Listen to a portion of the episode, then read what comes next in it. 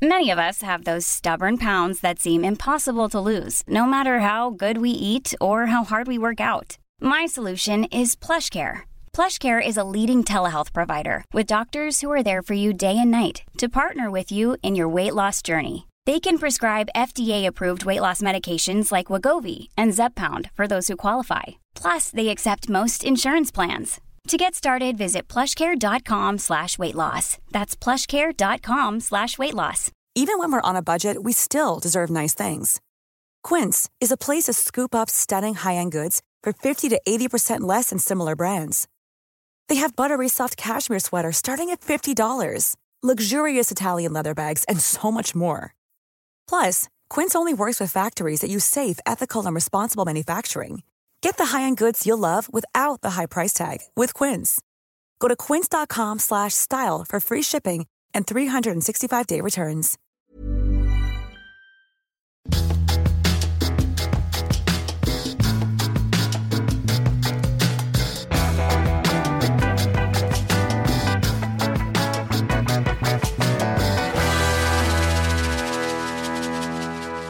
Välkomna till den formidabla podcasten Lille Lördag med Ann Södlund och Anita Schulman. Nu har jag nästan glömt bort vad du hette innan du hette Schulman. Jag hette Flink och innan dess hette jag Sundqvist. Anita Sundqvist. Vet du vad roligt det var? Så många gånger jag har ringt och liksom castat människor, jobbat med människor. Hej, Anita Sundqvist heter jag. Jag har ju en ganska vuxen röst. Ja, ja. Och haft det ganska länge. Så att när det då dök upp liksom en 19-åring så tänker alla att det skulle komma en så här hennafärgad rö, rökandes gulbländ kvinna. Så kom det liksom en liten kort indier istället. ja, du menar att Anita Sundqvist är ett socialkontorsnamn? Ja, det var inget bra namn att ha när man liksom jobbade många gånger med ett yrke där man liksom ringde.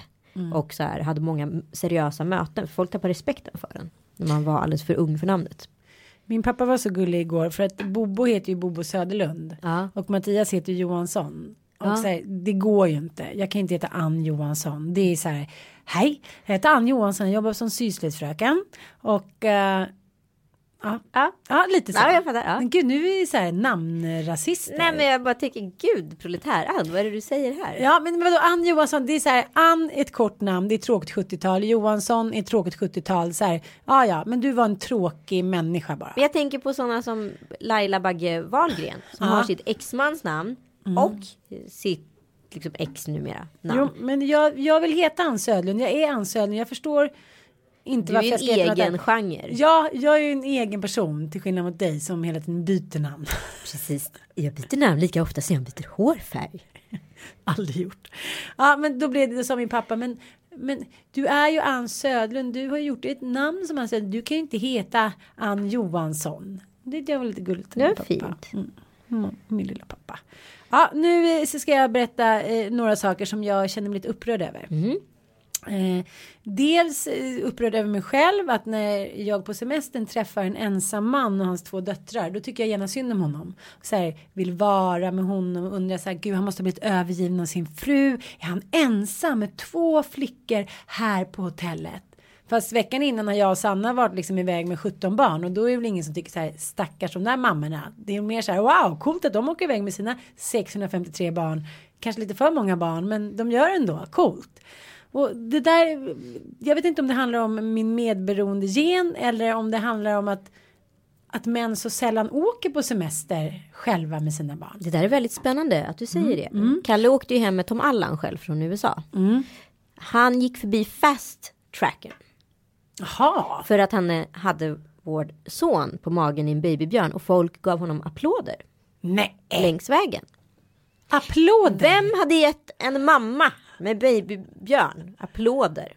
Det är så jäkla exotiskt med män som är ensamma med sina barn på semestrar eller på resor kanske man ska säga.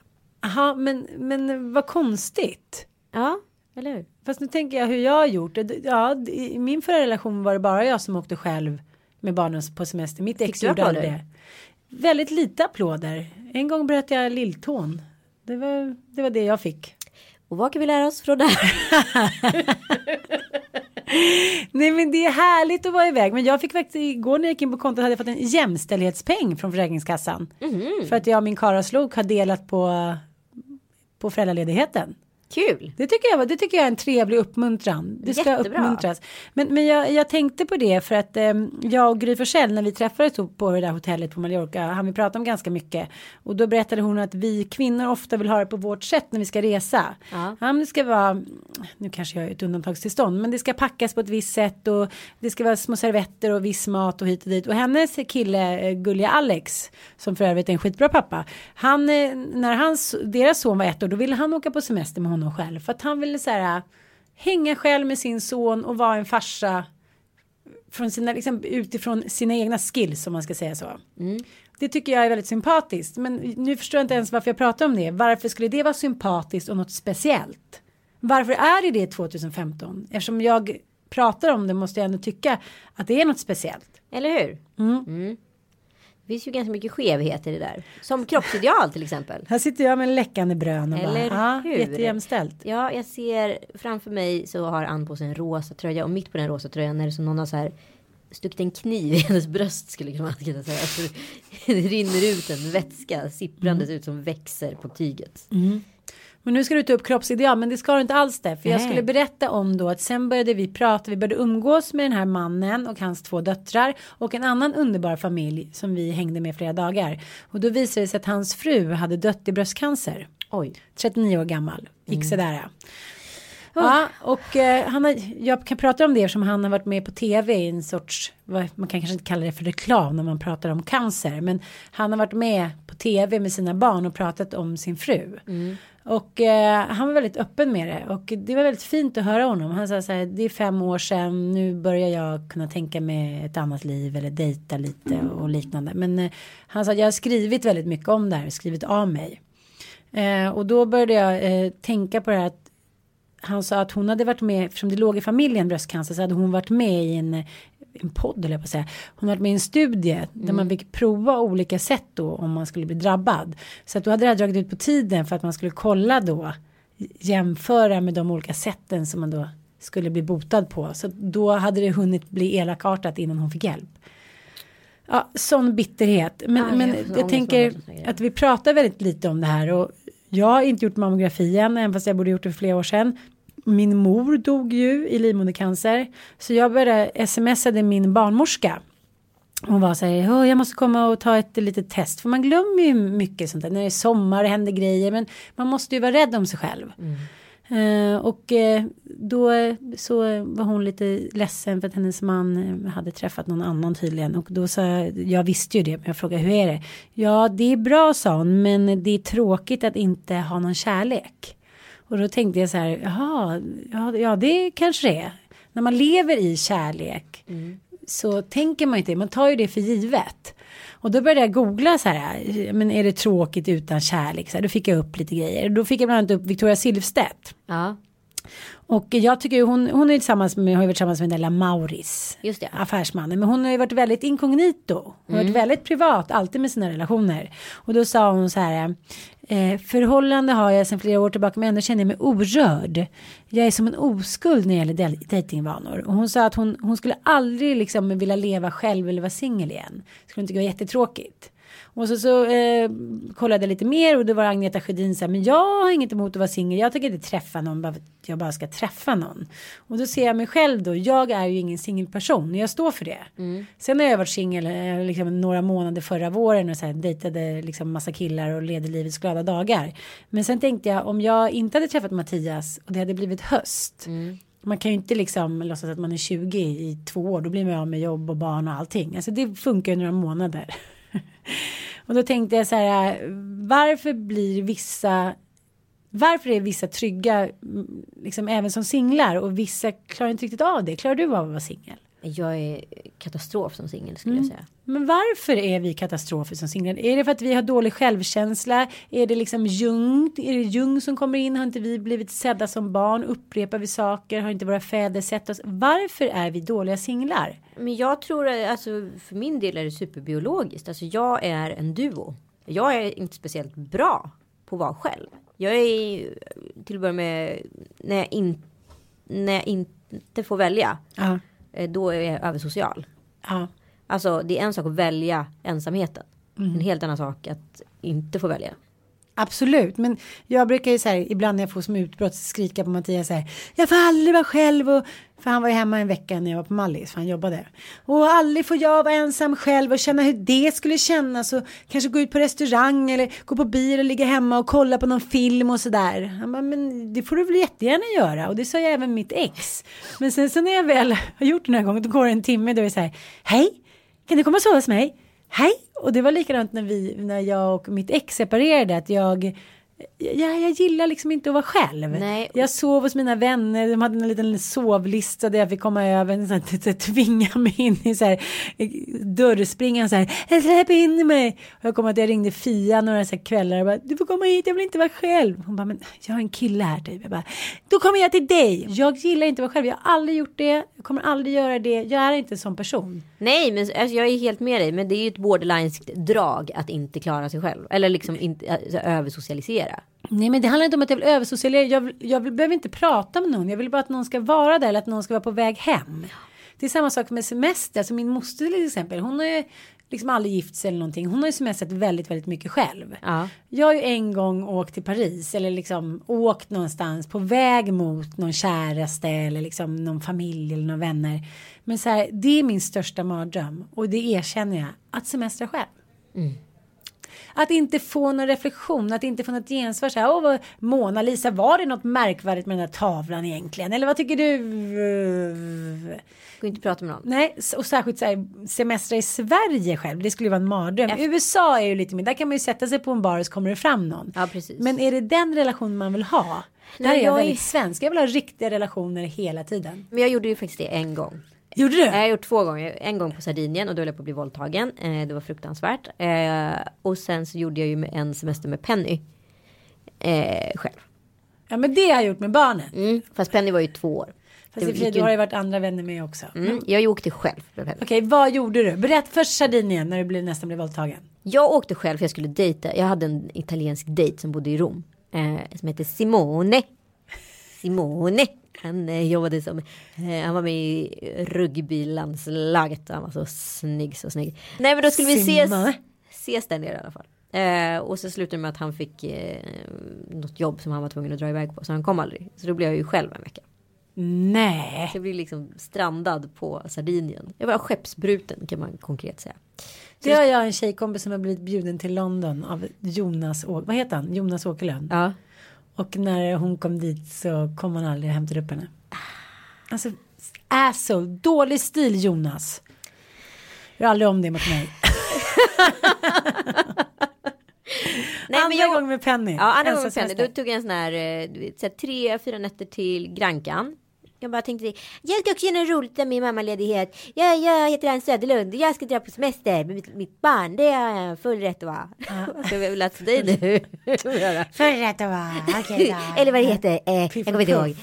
Ja, jättebra beskrivningar, jättebra. Berätta nu om Gran Canaria-vistelsen. Du vet att jag har lite problem med det här. Jag har ju på riktigt tidsdyslexi. Eh, alltså sifferdyslexi. Jaha. Ja, men vi har ju snarare fått tryckt om våra bröllopsinbjudan för att det står fel datum och fel dag och sådana saker. Alltså, Jaha. jag alltså, vet inte hur många flygbiljetter vi har köpt för att jag har kollat på fel tid. Alltså att kalla lätt, gett mig det här mandatet överhuvudtaget. ja, det det verkar jättekorkat. Återigen Onödigt. sker detta. Jag har i alla fall två timmar per dag på Gran Canaria så har jag i alla fall en, en eh, hjälp av en nanny som, från hotellet som Ja. ska passa Penny så jag kan hinna, ta min lilla springtur som jag är lite besatt av och sen så kanske hinna gå och ta en massage eller sådär. Jag ligger i massagen eh, och har det så härligt så jag förlänger den här nannyn 20 minuter så jag hinner göra en extra behandling som är en lerpackning utav alger. Eh, Det luktar ungefär som barnbajs så det var väldigt kul att gå från ett barnbajs till ett annat. Skitsamma. Eh, och eh, när jag kommer upp på rummet. När jag kommer upp på rummet så funkar inte mitt kort i dörren. Så då ber jag en städerska öppna åt mig. Så står det så här, men du är utcheckad härifrån. Jag bara, nej, nej, nej, jag åker hem imorgon. De bara, jo, du åker hem idag. Jag bara, nej, kolla på din biljett. Jag bara, planet går om 40 minuter och du vet, vi bodde liksom fem mil från flygplatsen. Ah. Så jag ringer till Ving och gråter. Den stackars barnflickan får liksom kasta allting ner i resväskorna. Ringer liksom till receptionen och bara så här. Vilka taxi nu! Du vet den nivån liksom på röstläget. Och så springer upp till receptionen. Håll planet, håll planet! Skriker till den här stackars Ving-kvinnan liksom. Eh, och Åh, gud, sätter mig i taxin då och med Penny. Vi kommer fram så här 20 minuter för sent ungefär. Eh, springer runt på flygplatsen med en liten unge i armen och en jättestor resväska och letar efter den här personen som ska, då ska ta emot mig från Ving och sen så ta mig vidare. Ja, till sist sitter vi där och jag springer på planet och jag så, du vet, jag är så flås så jag inte kan prata. Så bara, man kan inte kommunicera för man är liksom Anita Anka. Ja, så vi lyckas. Kalle sitter ju bara hemma i Sverige och suckar för han är så van med det här. Liksom. Och det är så elakt att jag drabbar min stackars dotter med det här. Fast han älskar ändå dig för den du är. Han skäller inte, eller hur? Nej men det är sådana här saker man kommer älska med en person när den går bort. Apropå det vi pratade om tidigare. Det är, det, kommer du ihåg den här scenen i, i vad heter det, Goodwill Hunting? Han pratar om Ja, ja, ja. ja, vad han ja. saknar med sin fru. Men det är ju de här små grejerna. Så jag tänker att någonstans så är det ju en del av min personlighet. Jo, jag vet, men det är också så när man redan sitter där nere och typ ty- föraktar sig själv så mycket, då är det väldigt många som vill säga, ah, typiskt det, gud vad dåligt hit och dit. Ja. Alltså, oh. Ja, nej men så jag kommer i alla fall på flyget med andan i halsen och, och Penny väldigt pigg då, sex timmar i knät hem. Plus att jag hann ju inte duscha efter den här inpackningen. Så hela jag sitter och stinker barnbajs hela den här resan. Okej, och sen dess har du inte velat göra några egen resor? Nej, men efter det har jag liksom inslutat boka biljetter, så kan jag säga. Mm. För jag ska åka med Ossian då till Paris nu i fyra dagar. Men det är ju mysigt. Ja, och sen ska jag, har jag Elon sagt att jag har lovat honom att vi ska åka till New York. Ah, Ja, så att det, nej men jag, de är så stora nu, de är ju liksom mina kompisar, de är så himla roliga att prata med liksom. De frågar dig hit och dit, ja det är märkligt, de har hår under armarna, allt är väldigt märkligt. Ja, ja, vad vill du komma mina med det här?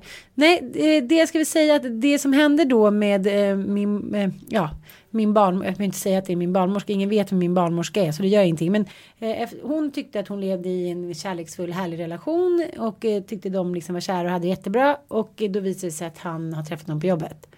Och de har varit tillsammans i så här 24 år typ. Sluta. Mm. Och hon hamnar helt i chock. Mm. Eh, och det där tycker jag är ganska vanligt att man så här liksom tycker att man lever ett bra, i en bra relation och att allt är fiffen faffen. Och så kommer någon och bara, ah, hon eller han blev kär på jobbet och typ, de har redan köpt en lägenhet som en killkompis till mig. Hans fru som han har två barn med. Hon har träffat sin chef på jobbet och sen så liksom han tycker de har det så här all time high och allt är skitbra. Barnen börjar bli lite större och så här. Då kommer hon och bara, hej jag har träffat chefen på jobbet, flytta dagen efter. Då har de köpt en lägenhet tillsammans redan. Men är inte det väldigt märkligt att man gör såna här, eh, också de typerna av beslut? Man är redan på väg ut ur en relation, då borde man ju rimligen kanske inte investera tillsammans. Men det är ju väldigt vanligt. Ja men då måste man väl ändå vara ganska blind som en killkompis till mig sa. Min, min eh, dåvarande flickvän hon var, var, det var tyst i fyra månader men då tänkte jag att hon bara hade mycket att tänka på. Så vet, skulle Mattias vara tyst i 20 minuter då skulle jag bli så här superstressad bara. Är det någonting älskling? Är det någonting? alltså förstår du vad jag menar? Ja. Det handlar ju också om att här, se den andra och det, det pratade jag lite med min pappa om igår. Ja, men, man sitter på landet och han pratade om, om en kvinna han hade då träffat efter mamma. Och så blev jag så här, jag låg och tänkte på det i natt när jag inte kunde sova för vi hade druckit kaffe. Att eh, jag gick och spelade golf varje lördag efter hon kom då till sommarstället där han bodde året runt. Och han jobbade inte, utan han är en frilansare och hon jobbade hela veckan och kom på fredagen. Och sen på lördag morgon stack han och spelade golf. Och då så hade hon sagt att hon det liksom tärde på deras kärlek, att han aldrig var hemma. Och då sa han, varför sa hon aldrig någonting? Och då tänker jag så här, det är så ofta som man inte säger någonting. Varför är det så? Hon kunde bara sagt så här, jag vill jättegärna att du ska vara hemma här med mig. För min mamma var mer så här, on the go, hon hade alltid tusen projekt på gång. Hon tyckte att det var skönt när pappa var borta. Men då kanske han tog för givet att det här var samma typ av kvinna, eftersom han bara hade levt med en kvinna. Precis. Jag tycker att det är så viktigt att man är tydlig. Kan du komma på någon sån där grej som du inte har sagt? Som har blivit liksom ett problem. Men jag tycker alla de här problemen som man stöter på första året eh, i en relation. Det är ju de typerna av problem.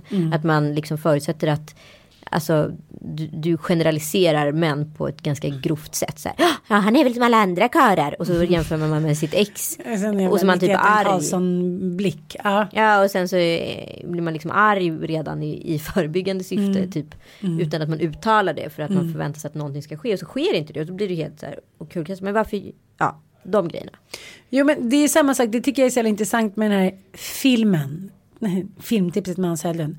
Turist. Ja den scenen är ju liksom episk där i början. Mm. Och den är så här, alla har väl någon gång känt det, att det har varit en situation där man har varit väldigt sårbar och liksom det har varit kanske inte på liv och död, men det har varit någonting som har betytt väldigt mycket för när man har tänkt att nu ska den här personen stå vid min sida och så har ni inte gjort det. Det kan ju bara vara på en middag när man tänker att man ska få stöd av det man älskar.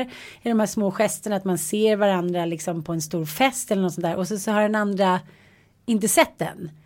Men för det var ju det jag tänkte på att Mattias, han nu, alltså vi har ju inte så jättetraditionellt manligt kvinnligt. När vi är på landet har vi det, då kör ju han båt och fixar hit och dit. Men annars är vi liksom, ja men väldigt jämställda tror jag, precis mm. som du och Kalle.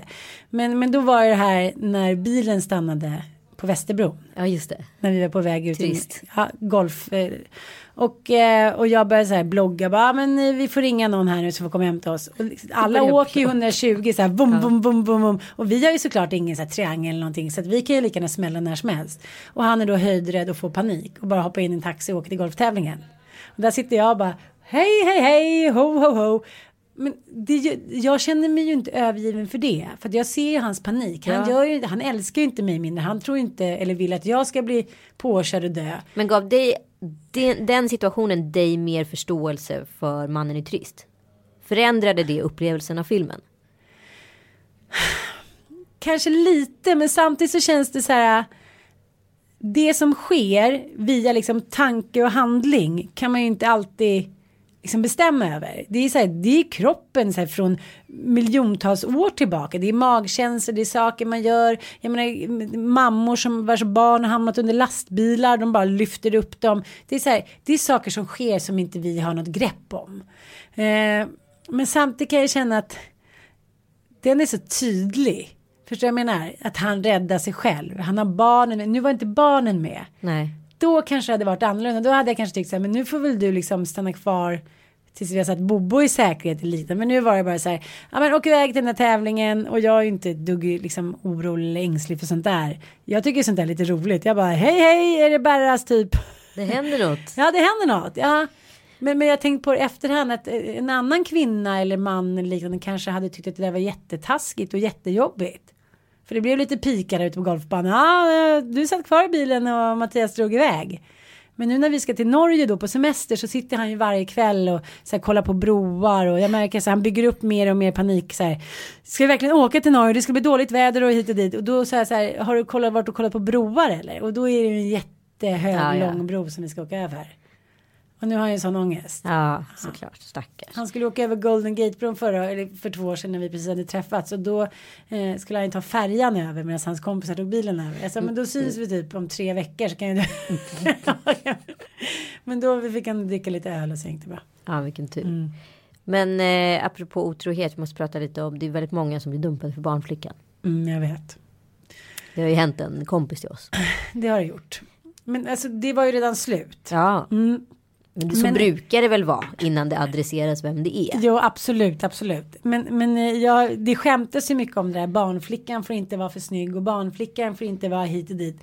Men just det där att som jag och Sanna pratade om att hon hade en barnflicka för några år sedan som var så här supersnygg, superbra, superkompetent. Att man själv Ja men vi var på Gotland då. Jag och Sanna kände oss ju som typ de sämsta mammorna någonsin. Där kom in så här någon 20 någonting. Och är så här så fullgjuten mamma typ. Både kompis, ordning och reda, snygg, rolig, eh, superspännande, hitta på grejer och barnen var så här ja, ja, ja och älskade henne. Ja. ja. Om man då har så här varit tillsammans i tio år, man bråkar om vem som ska få göra karriär, sexlivet är lite saggigt ja, allting går lite på sparlåga men man älskar varandra liksom. Och så kommer in någon så här supermom. Ja. ja. där tror jag också att det kanske kan finnas i vår biologiska fauna. Att så här, man då som man tycker så här wow.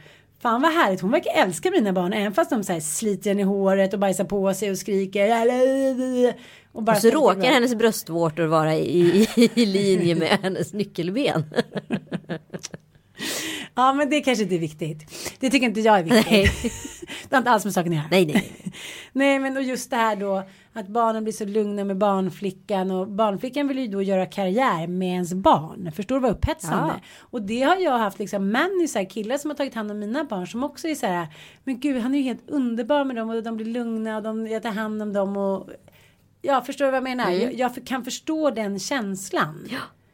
Men, men ändå så här, det är ändå den största förnedringen. Förlåt om jag säger det. Ja men det är det ju. Ja, men så här, jag, jag och XXX, vi ska iväg på semester med barnen. De blir så lugna med, eh, med henne. För vi bråkar inte och sådär. Man bara, men gud skjut mig hellre än att få se det här någon mer gång. Ja, ja visst. Och sen så, men man vet ju Jude Law, vilka är det mer? Vi har Jag är Phil Phil, Collins. Collins. ehm, eh, och han som uh, begick självmord nu. eh, roliga. Ehm, Robin Williams. Ja. Ja. Det är ju många. Det händer ju. Mm. Men jag tänker också att det handlar, vi pratade i en tidigare podd om eh, när vi föraktar våra män som är sjuka. Mm. Framförallt jag. Eh, att, eh, I, I'm with you man. Yeah. I'm with you man. eh, Don't tell. nej jag lovar, jag ska inte säga något till Mattias. Nej men att eh, det är ju någonting i det här med omvårdnad som Mm. är väldigt sexigt kan jag tänka mig för en man. Och jag vet inte om det är baserat på traditionell liksom könsroll eller om det är liksom någonting biologiskt. Jag har väldigt svårt ibland att så här, försöka sa, liksom särskilja vad som är vad. Fast vad då? Det handlar väl om så här eh, omvårdnad, eh, kanske för kvinnor eh, traditionellt och räddare för eh, från männens sida. Jag menar det är så jävla många som blir kära i sin PT, Mm. i sin karatetränare, i sin massör, i sin psykolog. Absolut. Att, och jag kan känna det. Jag har ju haft en kille som jag blev jättekär i bara för att jag mådde, mådde dåligt efter min mammas död och liknande och han kom och tog hand om mig. Jag var inte initialt kär i honom. Det tog många månader. Men liksom, ju mer jag kände så här, men gud, han räddar mig. Ja. Och till slut så känns det, han har räddat mig, jag älskar honom. Ja. Och det är ju så här Stockholmssyndromet med kidnappare. Folk tycker synd om, om människor som har haft dem i fångenskap i åratal. Vill de ändå försvara dem? Det blir någon så här attachment, jag vet inte vad det beror på. Men vad då bara man går till frisören är man säger jag älskar min frisör. Man Hon, typ, man ser, ja, hon, man, liksom, hon tar i mitt hår. Jag försökte någon gång det här med omvårdnad. Få en kille att han skulle här, tvätta mitt hår och så här. Om, så här som man ser franska filmer, typ alla Belle. Så här, Åh, han tvättade hår, hon torkade henne som ett litet barn. Och hit och dit. Det handlar väl om att man säger, man längtar alltid efter att få bli liten och inte ha några krav på sig än. Ja, Tror inte, tror inte att det handlar om det? Jo men absolut. Vård, vårdgrejen är mycket större och starkare Mm, mekanism än vad man tror.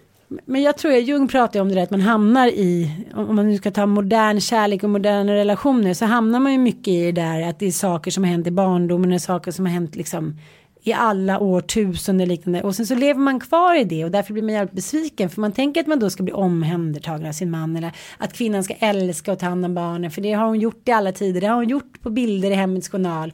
Men jag tror att så här längtan hos både kvinnor och män har nog sett ganska lika ut. Så jävla kul tror jag inte. De tyckte ju på romartiden var instängda med konkubinerna liksom. Och männen var ute och låg runt med andra män och typ festade. Nej, det tror jag inte. Nej men det jag tycker Det var i och är för så sig Grekland. Intressant är ju ändå att våran hjärna är så liksom ex, extendable eller vad ska man säga. Mm. Alltså den kan ju liksom twistas och törnas hur man vill. Alltså allting handlar ju egentligen om man nu ska prata arv och miljö. Mycket handlar ju om vår samtid. Det är ju samma hjärna som fanns hos en liksom, eh, människa på 1600-talet som inte hade några problem att så här, hugga halsen utav sin Mm. bästis. Liksom. Det är samma hjärna som vi har nu. Det har inte hänt någonting. Det är bara samhället som ser annorlunda ut. Och säger att det är inte okej. egentligen. Och det är det som är så sjukt. Ja, men Kalle sa faktiskt en grej. Eh, apropå vi pratade om just det här. Med, med hela vårdgrejen då. Och han sa ju, men du och Ann har ju ett problem. Och det är ju det är hot för ganska många män. Ni är ju väldigt egoistiska. Jaha. Okej, alltså, ah, ah, I'm with you man. I'm with you det, man. det, och så här, Woman. först blev jag jätteirriterad och sen Ja. så liksom, jo men det stämmer ju någonting i det. Alltså vi är ju egoistiska, vi är ju lika mycket karriärister eh, som våra män är. Mm. Vi är ju inte intresserade av att så här, Jämka. Jämställdheten fyller sin funktion åt andra hållet också. Att Mm. det ska vara lika my- mycket chans. Absolut. För båda. Nej, men jag- jag ser det inte som att det finns någon valmöjlighet för mig att så här, välja om jag ska göra någonting av det, min talang om man ska säga så. Utan så här, nej men jag kör på i ullstrumporna. Och står det någonting i vägen då till exempel en man som kanske inte tycker att jag ska göra ta de besluten eller liknande. Och där bråkade jag och Mattias om i morse när han säger så här. Nu gör du så där igen. Du bara kör över mig. Du, så här, du bokar grejer, du bestämmer grejer. Du tänker inte på att det finns någon till. Och då, då tänkte jag så här. "Åh, Okej, nu måste jag så här, backa tillbaka bandet. Och det, det, det har han nog rätt i. Men samtidigt så är det så här. Jag tänker mycket på det här att alla mådde så bra, alla skulle må så bra av i många familjer att man inte alltid skulle vara så jävla ihopklistrade med varandra. Som till exempel på semestrar och liknande att det är så här, okej, ja men det pratar, har vi pratat om innan. Du tycker inte att det är kul att åka på kartan, nej men gör inte det. Du tycker inte att det är kul att klättra, nej men gör inte det då. Men att man måste hålla den där balansen, att man ändå måste göra saker till, mm, tillsammans. För annars så själv dör ju en relation om det aldrig Ja, får men någon syftet bensin. är väl att man liksom. ska i alla fall ska åka dit tillsammans och förhoppningsvis äta en middag på kvällen och en frukost tillsammans. Och sen så kanske inte liksom dagspasset behöver vara att du och jag sitter liksom i någon typ av Mm. handboja vid varandras sida och jag följer med dig tvångsmässigt till poolen. Ifall inte det är min stora ambition här på sistone. Nej, men samtidigt om, om inte jag tar tag i saker eller ha- hade gjort saker i mitt liv då hade ju ingenting hänt heller. Jag sitter ju inte och väntar på att få det serverat. Det tänker inte jag är egoistiskt. Nej, men det är Kalle- bara så som män alltid har gjort. Det är bara ett män, manligt beteende. Ja, men om Kalle det är säger ju- egoistiskt, jaha okej. Men varför inte då för halva mänskligheten? Ja men Kalle säger till mig hela tiden varenda gång vi så här bråkar eller när han tycker att jag kör över honom vilket händer då. då eh, att han säger jag hade faktiskt ett liv på ungefär 30 år innan jag träffade dig. Eller 29 år var det i och för sig. Innan jag träffade dig och det gick ganska bra. Men då tänker jag ju så här. Gjorde inte alls det. För det har alltid funnits en kvinna där som har tagit hand om honom. För han skulle per definition enligt mig då inte klara sig själv. Nej, ska, nej enligt dig själv. enligt mig. Du menar att om du skulle lämna honom skulle det gå två veckor sen skulle han ligga där hemma och typ Nej, då skulle röka, jag på skaffa en ny kvinna på en gång. Det är jag övertygad om. Det är därför det går så fort för män när de lämnar. Att de träffar direkt en ny kvinna. För Jag de vet, det. men där finns har ju också en liten teori om att det är därför så många män blir olyckliga med åren. För de rannsakar aldrig sig själva, de stannar aldrig upp utan de går oftast direkt in i en ny relation för att de inte vågar eller klarar av att vara ensamma. Eller det, är det en tröst för oss kvinnor att tänka så? Nej, det, det är fan med ingen tröst alls. Det är mer så här, ha, man är så jävla utbytbar. Men, men det var det som jag tyckte var så fint med den här mannen då. Jag ska inte, jag behöver inte nämna några namn för det är inte viktigt. Som jag träffade på Mallorca vars fru hade gått bort. Att han sa att nu har det gått fem år. Och jag tycker det har varit jäkligt tufft. Jag sörjt henne. Hon var min livs kärlek. Mamman till mina barn. Det är jävligt svårt att gå vidare. Till skillnad mot man säger veckan efter bara. Men det hade hon velat. Det är många män och, som försvarar sig med det. Hon hade velat att jag hade skaffat någon ny. Hon sa det på dödsbädden. Hon sa det. Kan inte du ibland slås av så här Piggy Verkelin som liksom körde hela racet med liksom döda familjen i tsunamin. Mm. Och sen så fortsatte liksom träffade en kvinna direkt i princip efter och bara tågade på det. Och man kände så här good for him. Men samtidigt var det lite så här äh, shit vad det går fort i hockey är. Jag tycker faktiskt att det är två skilda saker. Är det? Ja, man säger ju så här att första året efter någon som man älskar och står nära gått bort. Då ska man bara så här sitta i båten. Inte hålla på och sälja hus och lägenhet eller så här göra upp pengar eller träffa någon ny eller liknande. Man måste säga då är man i chock. Ja. Som i vilket liksom akut situation som helst. Det är det som många är fel. Ah, jag vill inte ha kvar här. Så gjorde vi. Jag vill inte ha kvar sommarstället. Det blir för mycket minnen. Nu är jag så här, men varför hade vi inte kvar sommarstället? Det var liksom där älskade mamma och var. Det var otroligt underbart att åka dit och vårda hennes minne. Men då fick alla panik. Så där vill vi aldrig mer åka tillbaka. Och det ska säljas. Och lägenheter och sommarhus. Och allting ska göras nu. Vi ska kunna gå vidare. Men det är ju helt fel. Joan Didion har ju gjort den underbara boken Ett år av magiskt tänkande. Just det. Där, jag har läst den så många gånger och varje gång man läser den så får man en sån här, någon ny nyans av vad som händer när någon man älskar försvinner. Och säger ja det är tiden leker alla så, ingen fara hit och dit. Jag saknar min mamma liksom lika mycket nu som när hon dog för 14 år sedan. Det, har inte, det är ingen skillnad, det har inte läkt eller snarare tvärtom. Att ju mer man lever själv ju mer hade man velat leva tillsammans. Nu fick ju Joan Didion och hennes man leva liksom tills de var 100 år tillsammans. Så liksom saker och ting händer. Men, men eh, det är just det där första året efteråt. Men så här, man är ju inte sig själv liksom. Och då är det väldigt lätt att den smärtan som finns då, den går ju inte att jämföra med någonting annat. Och då vill vi ju i den här världen som vi lever i, västvärlden, och vi vill följa på med socker, alkohol, sprit, nya kvinnor, nya män. Alltså ingenting får ju längre göra ont. Ingenting gör ju längre ont. Får man ont i huvudet får man liksom, då tar man en huvudvärkstablett. Och så lägger du ut en rolig bild på Instagram. Och, Ja, berättar om hur ja, ont det gjorde. absolut. Ja. Det kan jag också se, se själv när jag har lite, lite sämre självkänsla. Liksom inte kanske har synts och hört. Eller det är någonting med mitt ex eller min man eller mina barn. När jag mår lite dåligt. Då lägger jag ut lite fler selfies. Mm. Selfie confident. Ska vi prata lite om så här, Instagram-beteende nu när vi ändå är på? Att Ja, jag har jag, ändå tycker lite. Jag tänkt på det finns ju ganska mycket oskrivna skrivna regler på Instagram. Absolut. Just det här med selfie-racet. Du kan ju också ganska tydligt se när det är lite sämre eller bättre mellan ett par. Mm, Det är ju alltså det, det är mycket intressen då. Allt från matlagning till löpning till Mm. Ja. vad det nu är. Böcker, teater. Och visa upp också de Ja. intressena. Mm. Eh, för den intresserade massan.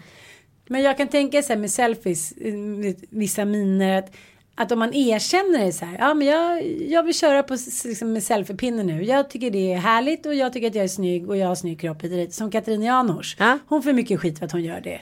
Hon är så här, fuck you, jag gör det hur mycket jag vill. Jag tycker att jag är het, har snygg kropp, även fast jag närmar mig 50 så här. Deal with it or liksom get lost ungefär. Ja men det kan jag tycka. Ja, men det sen är det vissa rätt. som kör med, med, med väldigt mycket selfies som låtsas säga oj, här var kameran precis när jag var på ett bröllop eller här var ka- kameran precis när jag stod och plutade med munnen.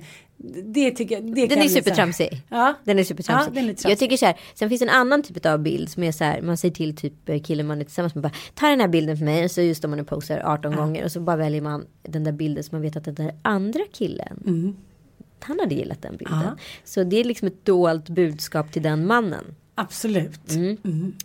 Sen så har vi ju lite andra sådana här saker som vänskap på Instagram. Vissa likar ju bara bilder som jag lägger upp där det är någon på bild som de gillar. För de gillar inte mig egentligen. Men de gillar kanske personen som är på bild. Så det är ett sätt att kommunicera. Annars kan det vara också att följa men att aldrig lajka. Alltså konsekvent aldrig lajka. Det betyder att så här. Jag tittar på dig och jag hånar dig. Aha, Eller? Ja, jag fattar, jag fattar. Så jag ville bara finnas där som en liten nagel i ögat. Du vet att jag tittar och iakttar Mm, och förfäras. Men jag kommenterar aldrig. Eller jag skulle aldrig falla mig in och lajka. Även om jag gillar skulle jag inte Mm. göra det. Men, men är det inte lite så här, där ser man också tydligt så här omvänd koketteri om man säger Ja. så. Att, eh, att Mycket vi- större krafter i det där än vad man tror. Absolut, och de ser man ju inte alltid liksom själv förrän man börjar rannsaka sig sin egen Instagram lite så bara, jaha, där var det så, där var det så, oj där. ja, då blir det tydligt. Men jag tänker också sådana som lägger ut på Instagram eller kanske mer förslagsvis på Facebook. Ja, Kvinnor som så här, på något sätt koketterar med eh, komplex. just det. Det är ju ganska vanligt bland svenska journalister. Eh, sen tycker inte jag att, att liksom alla koketterar. Men jag tänkte så här, eh, min vän som jag tycker väldigt mycket om, eller bekant man ska säga, som jag träffar lite då och då. Madeleine Elmrud som är med i familjen Annorlunda. Just det. Hon la ut häromdagen på Insta eh, en bild där man ser hennes mage. Ja, men hon har väl sju barn va? Nio va? Oklart. Ja, oklart. Men hon har många barn och hon skrev något liknande. Att jag har ju, den här magen har haft, varit gravid i 77 eh, månader. Ja. Ja, eh, jag tycker ändå att jag ser råhet ut. Ja. Och så var det en bild på en sp- spruck, sprucken mage. Mm. Och så sa hon så här, jag tycker alla får göra vad de vill. Det är fantastiskt att det finns kir liksom kirurgi som kan ta bort det här om man mår dåligt av det. Just det här mår inte jag dåligt av, men jag ska göra en annan, ett annat ingrepp. Då tyckte jag att det blev väldigt snyggt. Förstår du menar? Hon, det var inte koketteri, utan hon, hon pratade bara om så här, ja, det här anses ju vara fult, en sprucken mage. När jag tänker innebörden vad jag har fått ut av det här och hur jag såg ut för liksom ett halvår sedan när jag vägde 40 kilo till och liksom, då tycker jag att jag är råhet nu och jag är supernöjd med det. Men det finns andra saker jag är inte nöjd med, det ska jag berätta om senare. Ja. Förstår du, det tyckte jag kändes modernt och det kändes ärligt och det kändes hitan och ditan.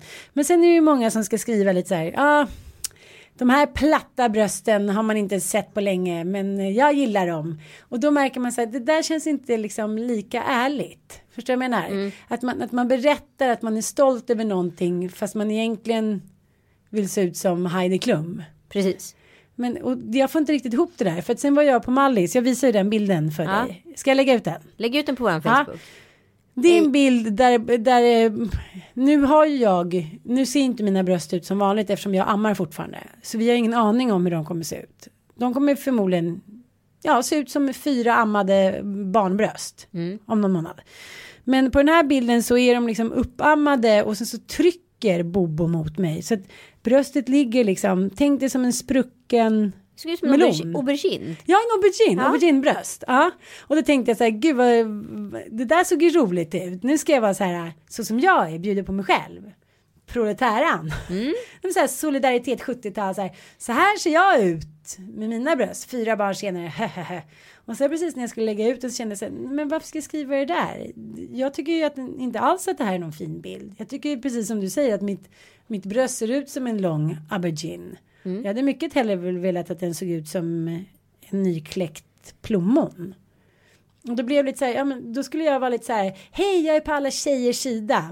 Man kan även ha ett auberginebröst och vara stolt över det. Men Men vad älskar den då? Det Ja. är lite det man säger. Ja. Ja. och ja, vad är det med hela den där grejen? Är det lite så att den här backlashen att nu ska vi gå tillbaka till det som var och vi kvinnor ska minsann liksom vi som vågar vara oss själva och är bra på det vi gör. Vi behöver inte liksom Ja, vi behöver inte hänga med i det här finhetsoperationsracet utan vi står minsann för både det ena och det andra. Men för mig är ju det både sanning och lögn. Och nu visste jag inte liksom inte riktigt be, vilket ben jag skulle stå på när jag, när jag skulle lägga ut den här äh, aubergine-bilden. Men alltså du vet att eh, i kommunikationsspråk så pratar man ju oftast om eh, eh, vi och jag eh, decennier. Ja. Ett klassiskt decennium som ett vi-decennium är ju 70-talet. Eh, sen blev det jag 80-talet. Otroligt egoistiskt superstereotyp för det. 90-talet var ju lite grunge och lite miljörörelse. Det var ju vi igen. Och så 00-talet var jag. Och nu är vi inne då i det som är ett vi. Och det ser vi väldigt tydligt i allt från så här, diskussioner om eh, regnbågsfamiljer, eh, könsneutralitet, eh, ekomat, eh, all, kollektivtänket är tillbaka. Och just den här skönhetshetsen har börjat ifrågasättas. Eh, och då handlar det om att vi ska vara så äkta oss själva och nära det verkliga. Men nära det verkliga är också ganska tråkigt. Nu pratar vi verkligen ur så här personlig Men vet man längre vad nära det verkligen Nej är? exakt och det jag menar att så här, vad är det verkliga? Vad är det som är så himla fabulöst med en brusten ma- alltså sprucken mage eller liksom. Alltså vad är det som är så himla härligt med det? Det är ju mer, alltså det är jag som kan bestämma att det är det. Om jag känner så, då känner jag så. Och fan vad fint. Men är det liksom, är det värt att porträttera? Förstår du? Det, alltså det finns ju en parallell här.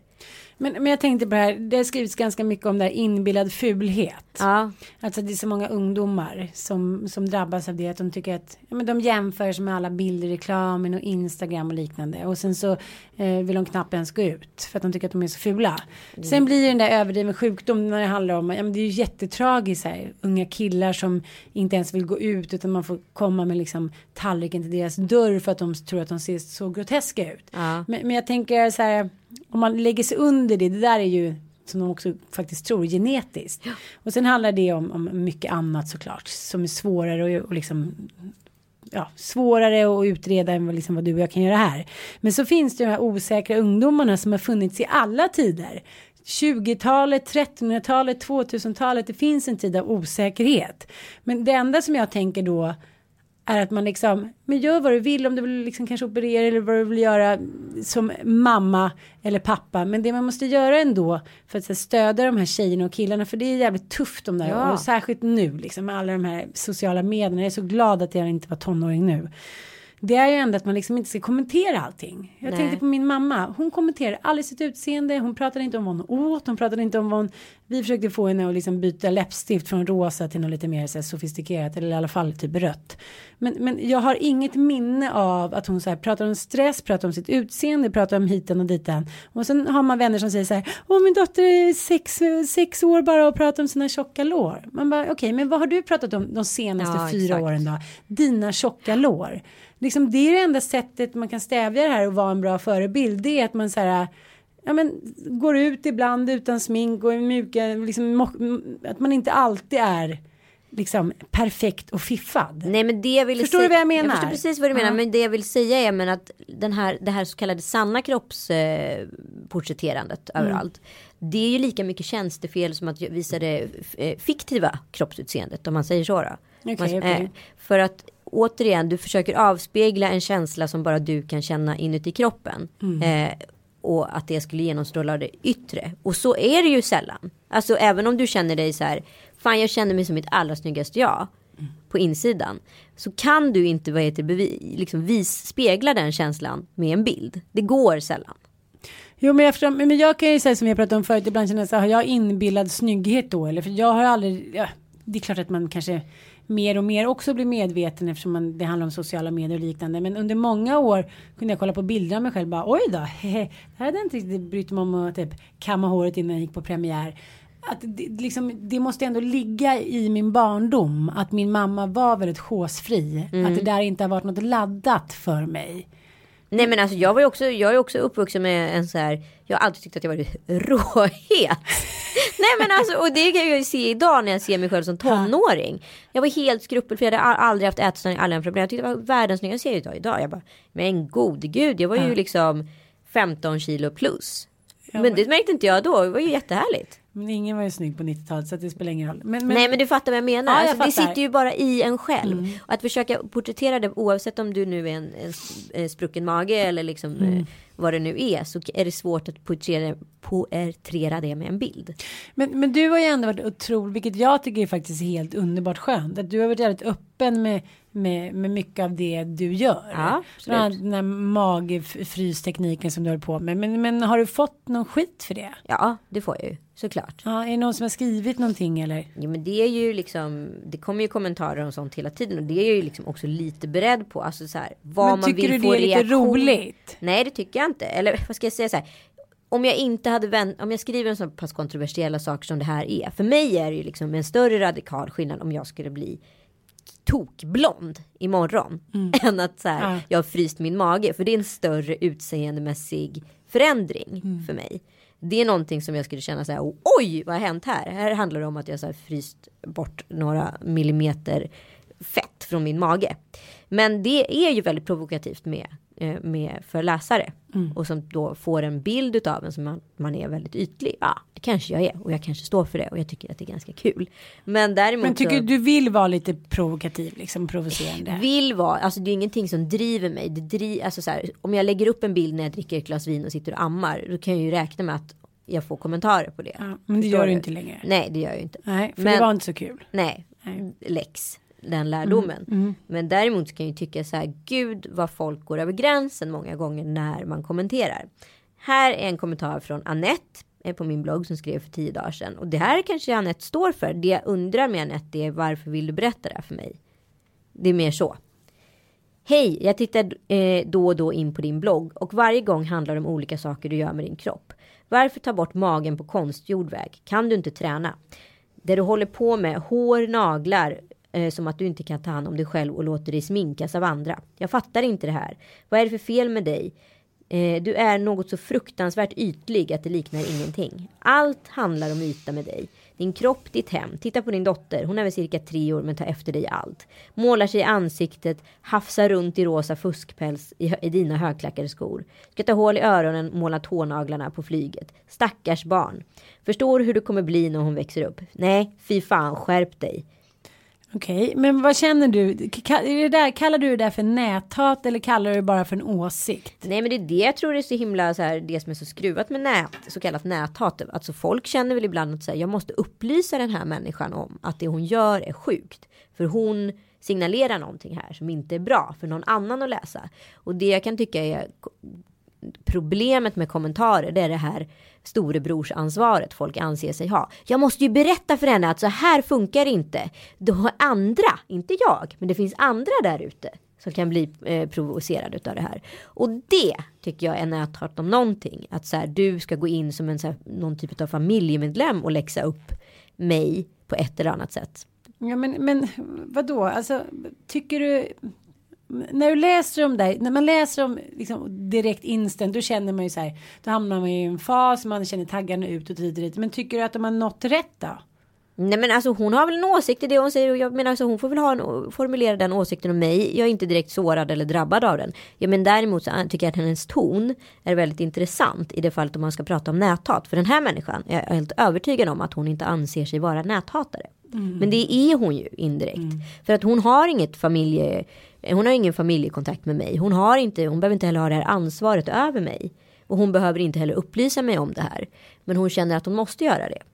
Men det finns ju vissa som säger Katrin Zytomierska och Malin Wollin. Och... En näthat är ju inte bara fitta, kuk, du, dum i huvudet. Nej absolut inte. Men, men som får stå ut. De har ju starka åsikter. Ofta feministiska om man ska säga så. Och de får ju utstå otroligt mycket näthat. Det är din jävla hora och din horunge och din hortidning. Och hoppas du ruttnar. Och det, alltså, det, det är så här, man tänker så här. Om jag ens skulle sitta i tre veckor. Ska jag komma på det vidrigaste jag skulle kunna komma på. Så skulle jag inte kunna skriva det de gör. Nej. Och då tänker jag så här. Vad handlar hela det här näthatsgrejen om? Då tänker jag så här. Det måste ju i grund och botten handla om så jävla ensamma människor som sitter där ute i stugorna. är såklart att det gör. Ja men det är så sorgligt. Jag säger det. Tillbaka med kollektivismen. Tillbaka med liksom 70-talsandan. Verkligen. Ja, men vi kan apropå eh, näthat passa på att tacka My Safety Ja. som är våran sponsor och samarbetspartner. Mm. Eh, och eh, känner ni att ni liksom eh, är osäkra på vad som ingår under det här så har eh, de en hemsida som man kan ringa och prata med dem om vad man faktiskt kan anmäla och inte. För det kanske är lite svårt att veta. Mm. Det här är en sån kommentar som jag behöver kontakta dem för. Och så här, är det här okej eller är det inte? För de har till och med tydliga stadgar.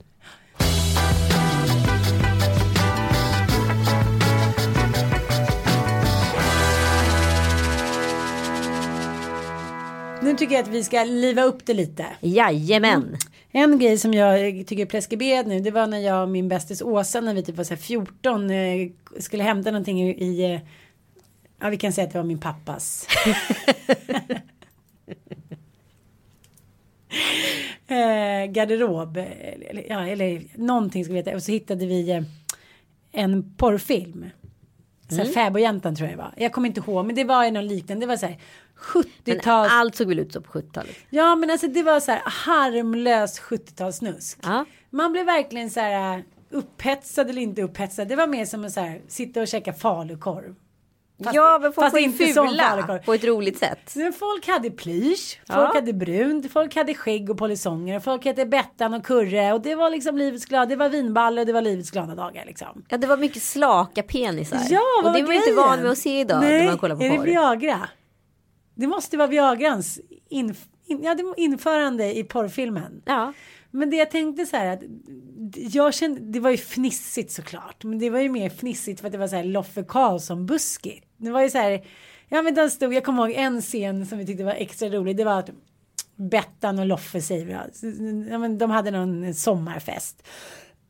så gick de in i bastun och så kommer Loffe kan vi kalla honom in i en brun eh, sån här en badrock. Ja. Ja, så skulle de uh, köra lite kuttrasju där inne. Men Ja. han orkade inte ta av sig den, han är en rätt stor kagge. Ja, Lite just så här Beppe 70-tal. Så han tog upp den och så, så liksom, ja, ja men han gjorde det man gör i porrfilmer, liksom stoppade in den. Ja. Och så stod lite lojt och lite slött och ja, släckte någon så här, kläckte någon liten kommentar så här. Oj oj oj, det här var inget riktigt härligt, härligt åk eller någonting. Ja men det var ju så här, ja men allting, det var hår, det var riktiga tuttar, det var så här, ja, alla fick ligga. Ja men grundläggande var ju också att det fanns någon typ av ambition av att ha någon dramaturgi i de här filmerna. Vilket är väldigt märkligt. För det enda allting handlar om är att man vill se två människor som kopulerar eller flera. Ja. Eh, men det verkar ju vara sekundärt. Ja. Och nu häromdagen råkade min son, nio, hans bästa kompis, nio och lillebror, Ja. eh, sex, komma in på en sån här liten sajt. Inte en 70-talssajt. Nej, och du, det, det var... Jag kommer ihåg att för ett tag sedan så blev eh, min nioåring så här, men mamma du har ju hår, sa han efter det då.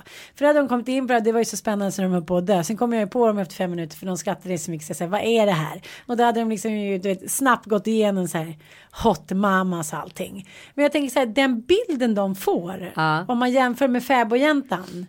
Åh vad härligt Bettan, kommer du snart? Ja det gör jag. Och sen så tog de liksom en cigg och en liten en, en gammal vinare och sen var det klart liksom. Men alltså jag är bara rädd för att vi så förbarmar oss på samma sätt nu som de, alltså förstår du? När, om vi skulle jämföra med våra föräldrar. Vad de växte upp med så var det ju liksom. Nej, nej, nej, nej, jag förstår vad Ja. du menar. Vi säger, Herregud, de har långt hår. De Tidningar raggade." som där någon vågade visa låret liksom. Nej, nej, nej, nej, nu har du fel. Okej. Alltså, jag fick ju en så här erotisk, erotik för kvinnor. Ja. Det är ju någon sån här sajt som skickar ut så här gruppmail hela tiden. populärast i juni månad. Då kommer det upp en bild där det ligger en tjej i typ, jag vet inte om man ska kalla det i grodperspektiv eller ja, kalla det vad du vill, men liksom underifrån. Och så runt det så tänkte jag, gud vad är det där så har de lite konstnärligt, men det var ju då eh, Noppedonisar i parti och minut. Typ 14 stycken som liksom Men det här var vad kvinnor ville ha? Ja, enligt, enligt mm. den här sajten då. Då blir jag så här. Nej men herregud, är det verkligen det? Det är ungefär som det här, den lyckliga horan, den lyckliga porrfilmsinspelanden. Jag blev otroligt Fast vet du vad? Jag är inte ett dugg förvånad. Jag har haft så här jätteroligt sexsnack med mina tjejkompisar. Eh, och där alla mina tjejkompisar pratar om att de vill ha gangbang när de fantiserar. Och kollar de på porr så kollar de på liksom många män en brud. Nej. Jo. Det är jag kvar i 70-talet. Ja, men du, det, det kommer proletären in här. Ja, det var en killkompis som sa till mig också när vi tog ett glas vin för ett tag sedan. Så här, jag brukar köra så här, berätta för tjejer som jag ska äga på att jag är sexmissbrukare. Det går de verkligen igång på. Alltså, det är så jag bara, alltså. men det är alltså. det sista jag skulle vilja ha. Hellre, men åh. 70-talsmannen, kom tillbaka, allt är förlåtet. med buskar och plysch. Jag ska köpa en plyschmorgonrock till Mattias. Det ska vara min nästa fantasi ja, Nej men det är väldigt spännande för att så här, vi kan prata om det som har försökt prata om ett par gånger tidigare. Att det snackas om att det är så här. Jag tycker den stora liksom, misstaget alla gör eh, idag när de kommunicerar om sex fortfarande. Det är fortfarande mannen som är den kåta i förhållandet. Jag såg mm. någon ny eh, tv-serie, jag tror på TV3 nu i höst som handlar om som heter familjeliv typ ish.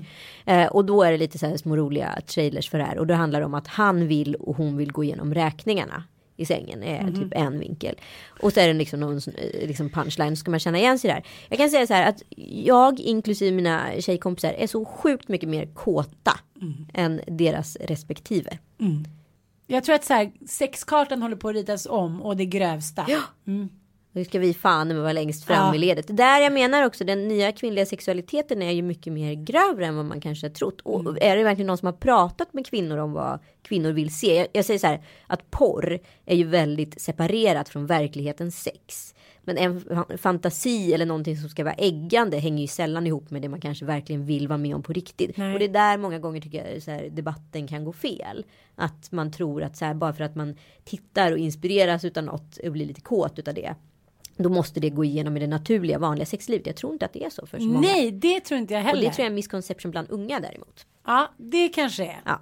Men vem har då ansvar för att säga att det inte behöver göra det då? Det är väl typ sådana som vi. Mm. Ja. Gode gud, nu börjar jag tänka på massa saker. Jag tror jag måste gå hem. Tack för den här gången. Det var underbart. Eh, gå ut där i bastun i sommar. Det, ni får inte, om ni hittar någon flanellrock, skicka det nu, nu känner jag att jag inte riktigt känner mig själv. Förstår du vad jag menar? Fick du, fick du en uh, mindfuck? Ja. ja. ja. Mindfuck är också ett fack. Det är också ett fack. Mm. Tack för den här gången. Tack, tack. Hej, hej. hej, hej.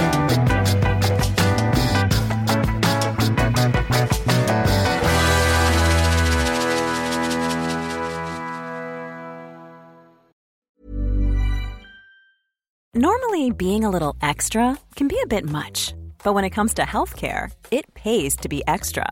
And United Healthcare makes it easy with Health Protector Guard fixed indemnity insurance plans. Underwritten by Golden Rule Insurance Company, they supplement your primary plan, helping you manage out of pocket costs without the usual requirements and restrictions like deductibles and enrollment periods. So when it comes to covering your medical bills, you can feel good about being a little extra. Visit uh1.com to find the Health Protector Guard plan for you.